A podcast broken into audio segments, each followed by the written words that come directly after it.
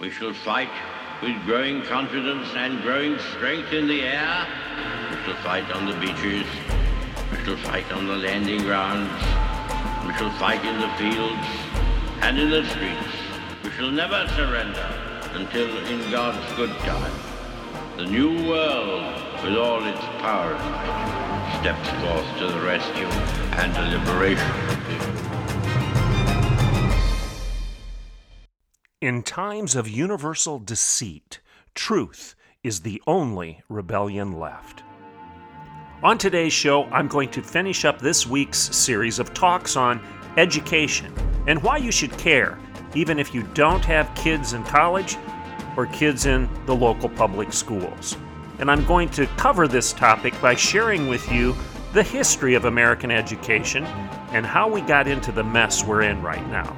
I'm Dr. Everett Piper, and this is The Rebellion. Welcome to today's Rebellion. As you know, the topic for the last several days has been education. I've kind of decided that this was the week to grind my axe, I suppose. And the reason um, I've done that is primarily because it's the political season for candidates to start announcing that they're interested in leading education in the state of Oklahoma, and likewise in other states. The position here in Oklahoma is called the Superintendent for Public Instruction position.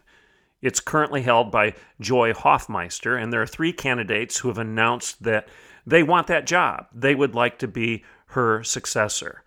And as I said to you in one of the shows two or three episodes ago, I don't find any of the three candidates that have announced to be worthy yet. And the reason for that is they're saying nothing about the important ideas.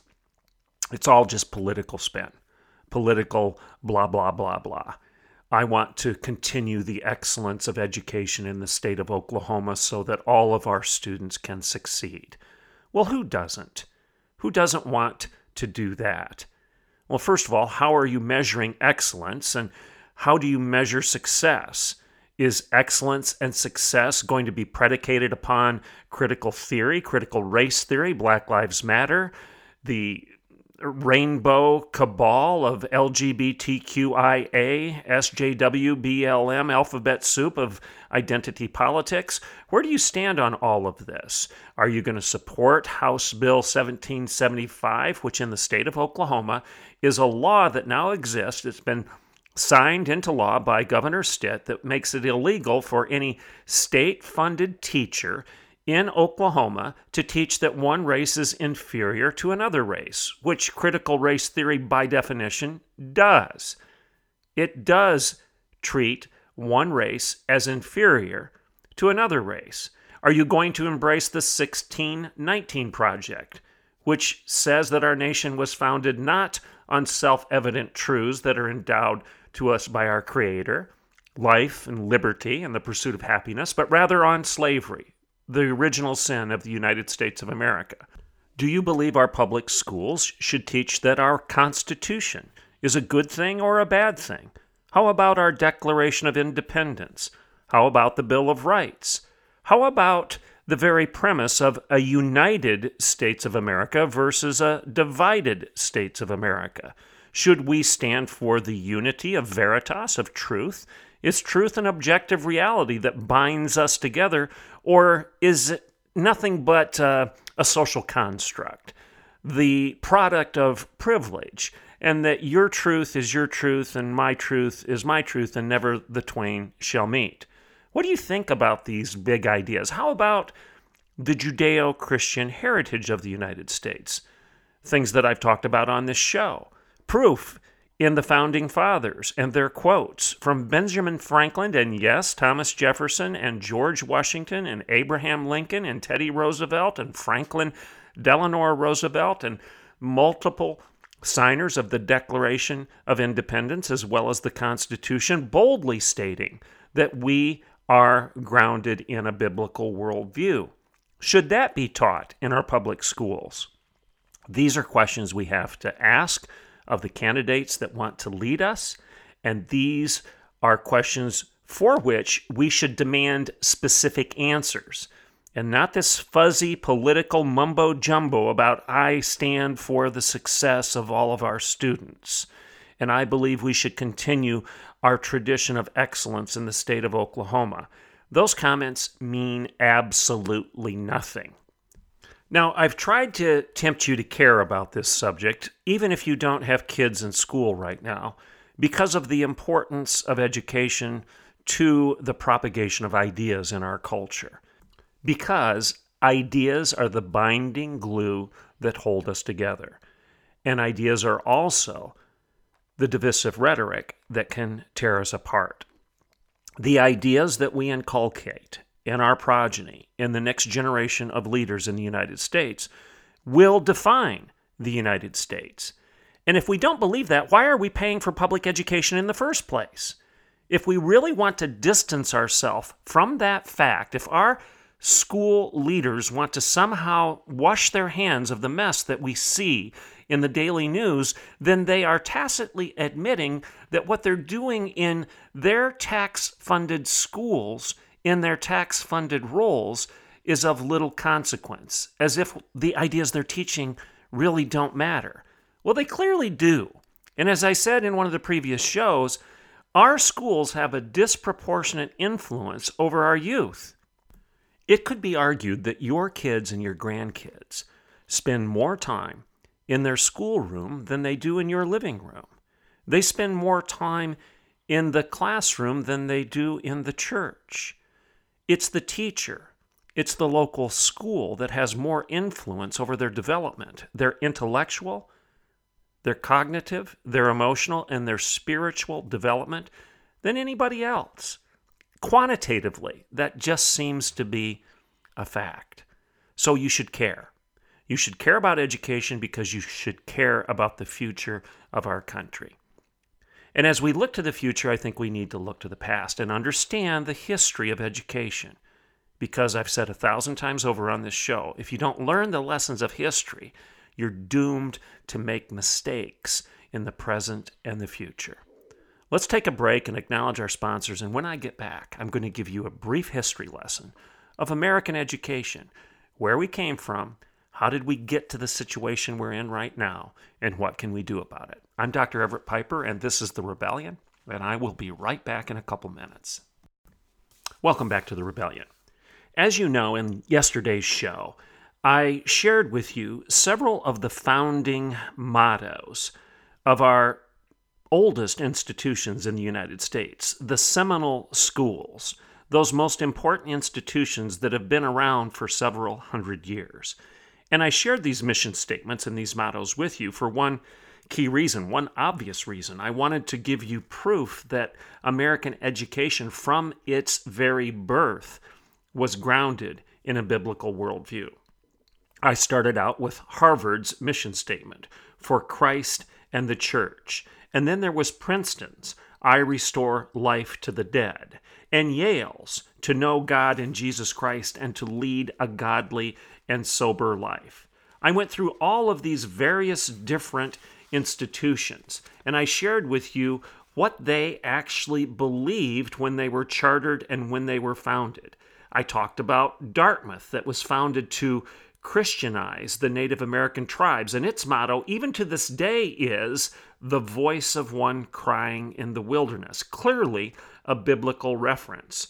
I talked about Columbia University and how it was inspired by Colonel Lewis Morris and how it was founded to propagate the gospel in foreign parts because it was established by the missionary arm of the Church of England. And there was an argument that it was needed in the state of New York because it was a perfect location to influence those Native American tribes. The university's motto for Columbia was taken directly from Psalm 36, verse 9 In thy light shall we see light. I went on and then I talked about several other institutions. Emory University, the wise heart seeks knowledge. Valparaiso University, in thy light we see light. And even the University of California, fiat lux, Latin for let there be light. All of this language is biblical language because the American Academy, the ivory tower, was built on the foundation of a biblical worldview. But here's the thing, and now we're going to get into this history lesson. All of this started to change in the latter half of the 19th century. And the reason for that was money millions of dollars from wealthy benefactors, and then a burgeoning federal government started to change the very nature of education. There was this infusion of capital, and it brought with it many different influences and a new focus and a new intent. I shared with you yesterday the difference between the British model, which was a focus on morality and the inculcation of character in students, versus the Germanic model, German, Germanic model, which was a focus on science. Now, neither of those are bad, and both of those should be part of the contemporary ivory tower, today's schools. We should focus on science, clearly, because we don't even understand biology and physiology any longer. We can't logically and empirically say that a female is a female and a male is a male any longer. So clearly, we need to be doing a better job of teaching science to our students. But we also need to recognize that all of these discussions are moral in nature. And if we don't teach character, our culture is corrupt. So we started shifting from the British model to the German model.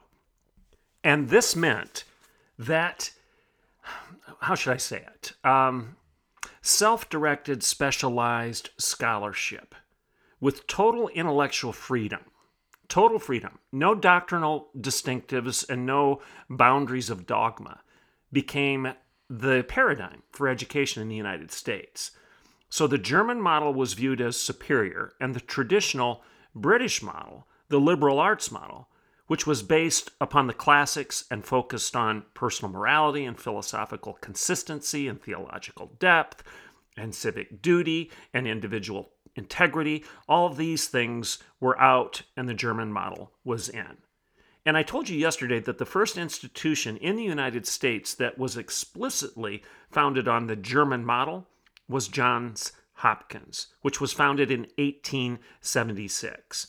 It was, as far as I know, and I believe I'm accurate here, it was the first institution to be based on the Germanic model. And its focus was on science, a good thing, and on research, a good thing, and it expanded graduate programs, a good thing, and it offered professional studies in medicine and engineering rather than focusing on religion and morality or logic or rhetoric. So, American education as a whole, through the course of the latter, latter part of the 19th century and the entire 20th century, became more utilitarian than religious. That's an important point there. American education shifted from religious to utilitarian and much more focus on economic and social needs than on philosophical and ethical studies. Now, now you're starting to understand why today's show matters. In 1876, we shifted. We shifted from ethical and religious and moral studies from philosophy and religion to economic, utilitarian, and scientific research. And morality not only became secondary, it became subjective because you couldn't test it, you couldn't taste it, you couldn't see it. You couldn't touch it. You couldn't prove morality in a test tube, and therefore it wasn't worthy of academic study any longer.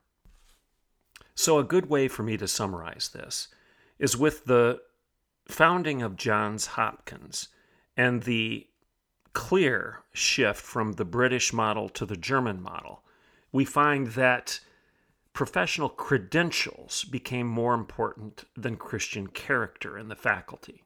That's one of the key distinctions. Prior to that time, Christian character was held as being paramount in the faculty and the administration of our institutions.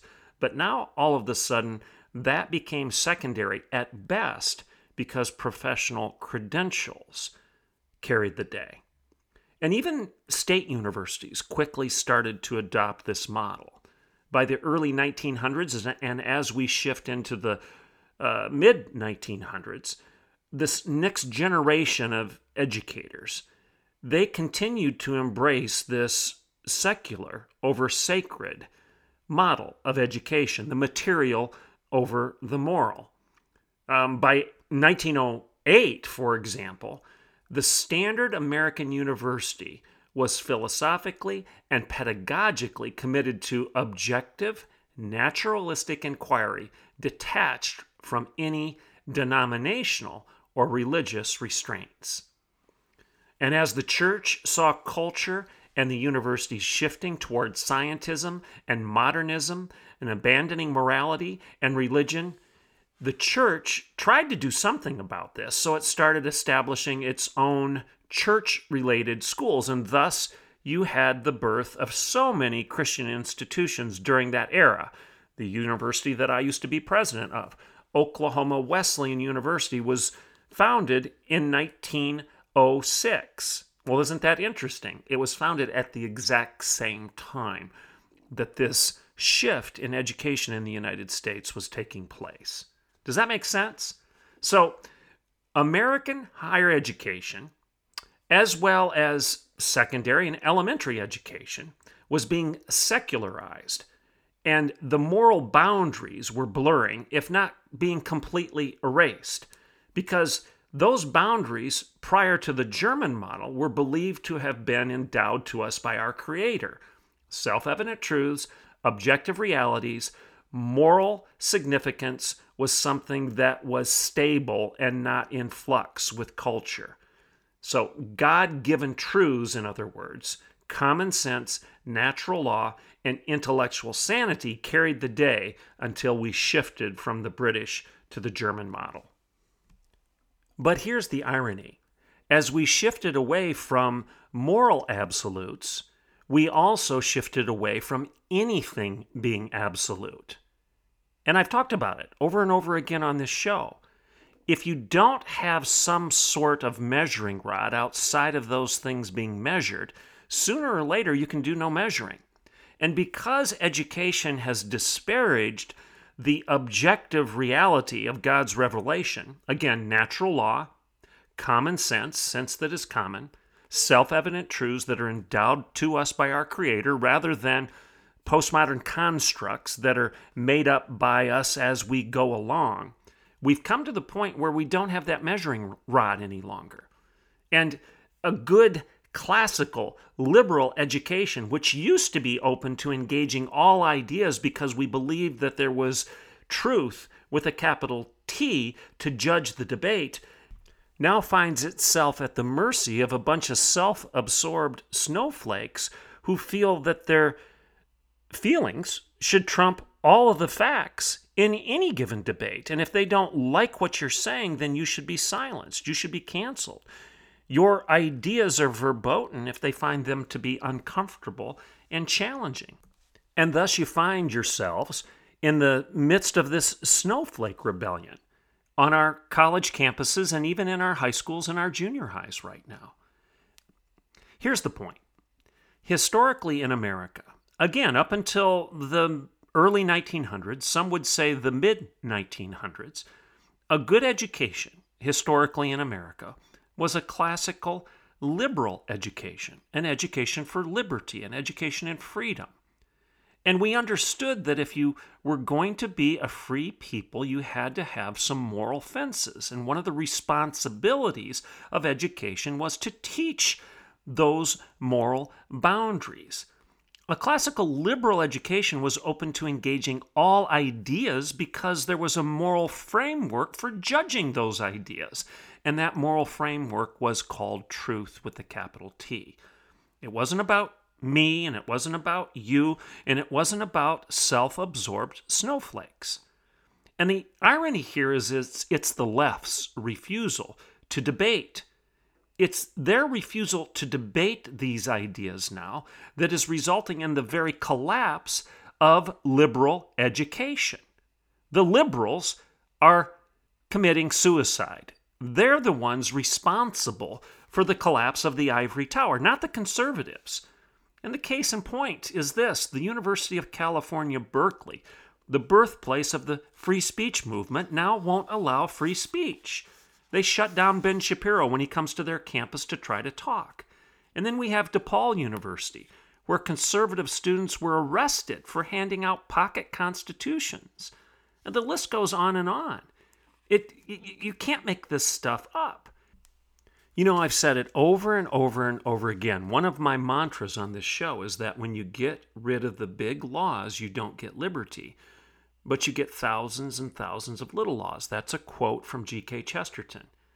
You don't get liberty when you get rid of the laws. You're going to get anarchy. And you get a bunch of small laws. And that is what we've seen in the daily news in recent days and years.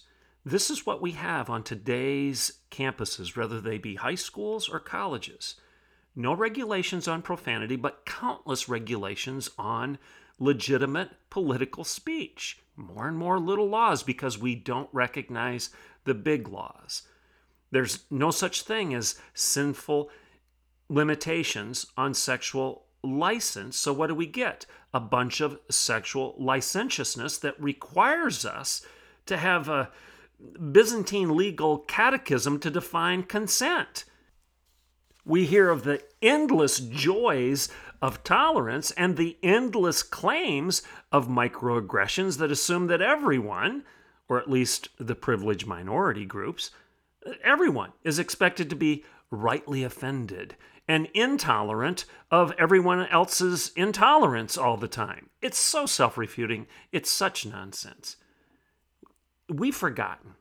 We've forgotten that good education, American education, should be about perpetuating the big ideas from the big books, and that true liberty comes when we are liberated from subjectivism by the objective realities of those self evident truths. That was the point of American education, oh, about five minutes ago in the course of human history. But we've abandoned that. We've abandoned all of that. And here's my argument. Here's my argument. Like the prodigal son that I mentioned yesterday in yesterday's show, the parable of the prodigal son, it's time for the American Academy to recognize that we've squandered this inheritance, this rich inheritance of moral education, of good education, of education that's grounded in the pursuit of truth, because truth is an objective reality, not a postmodern construct, not about your feelings. It's about the big ideas, the right ideas, the beautiful ideas, the true ideas, the good ideas. That education isn't supposed to make you feel safe, but it's supposed to make you good. But rather than pursuing this goodness as a first thing, today's schools seem to be striving to be little more than training grounds for progressive malcontents. Uh, all the protests and all the marches that are supposedly about freedom and inclusivity, are they? Are they really? I mean, you see the hypocrisy in their agenda. They don't want freedom. They don't want to be inclusive. They don't want to be tolerant. At the end of the day, progressive students, the students we've produced in our schools, because our schools hold these progressive ideas to be paramount, they don't want more freedom. They want the government to intrude on everything and to redefine everything, redefine what's right and what's wrong and to do so with force. And it's happening in your own backyard. Like I said, it's time for us to recognize that our heritage is better than this. Our inheritance was better than this. We've squandered the goodness, the beauty, the truth of the American Academy, of our American school system. And we've sold that rich inheritance for a mess of porridge. We've given up the beauty of American education, the goodness of American education, the righteousness and the truth of American education, the morality of American education. We've given up the pursuit of God, for the worship of government. We've given up our freedom for safety. We've given up intellectual liberty for the ideological fascism of false tolerance. We've given up the purity of the sciences, where we now are declaring that math is a postmodern construct of white privilege, and that biology and physiology and genetics and DNA can't really be measured after all. And that if you want to pretend you're something you're not, then we're going to celebrate that rather than to confront that. This is not what education should be. And if we allow our schools to continue down this path, then, as I said in the previous shows, who can argue with me when I say our culture is lost if our schools don't care about teaching what's good and what's true and what's beautiful rather than what's politically correct and what's in vogue and what's popular at any given moment. You know, this chaos is going to be corrected. It can't continue much longer.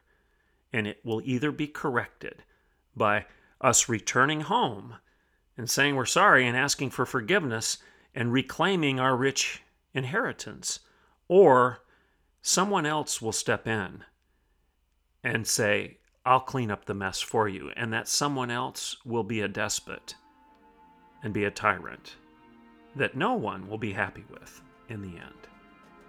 In times of universal deceit, truth is the only rebellion left. We have to return to our heritage, our inheritance of truth with a capital T, if we're to make sense of this mess and to correct it. I'm Dr. Everett Piper, and this is The Rebellion.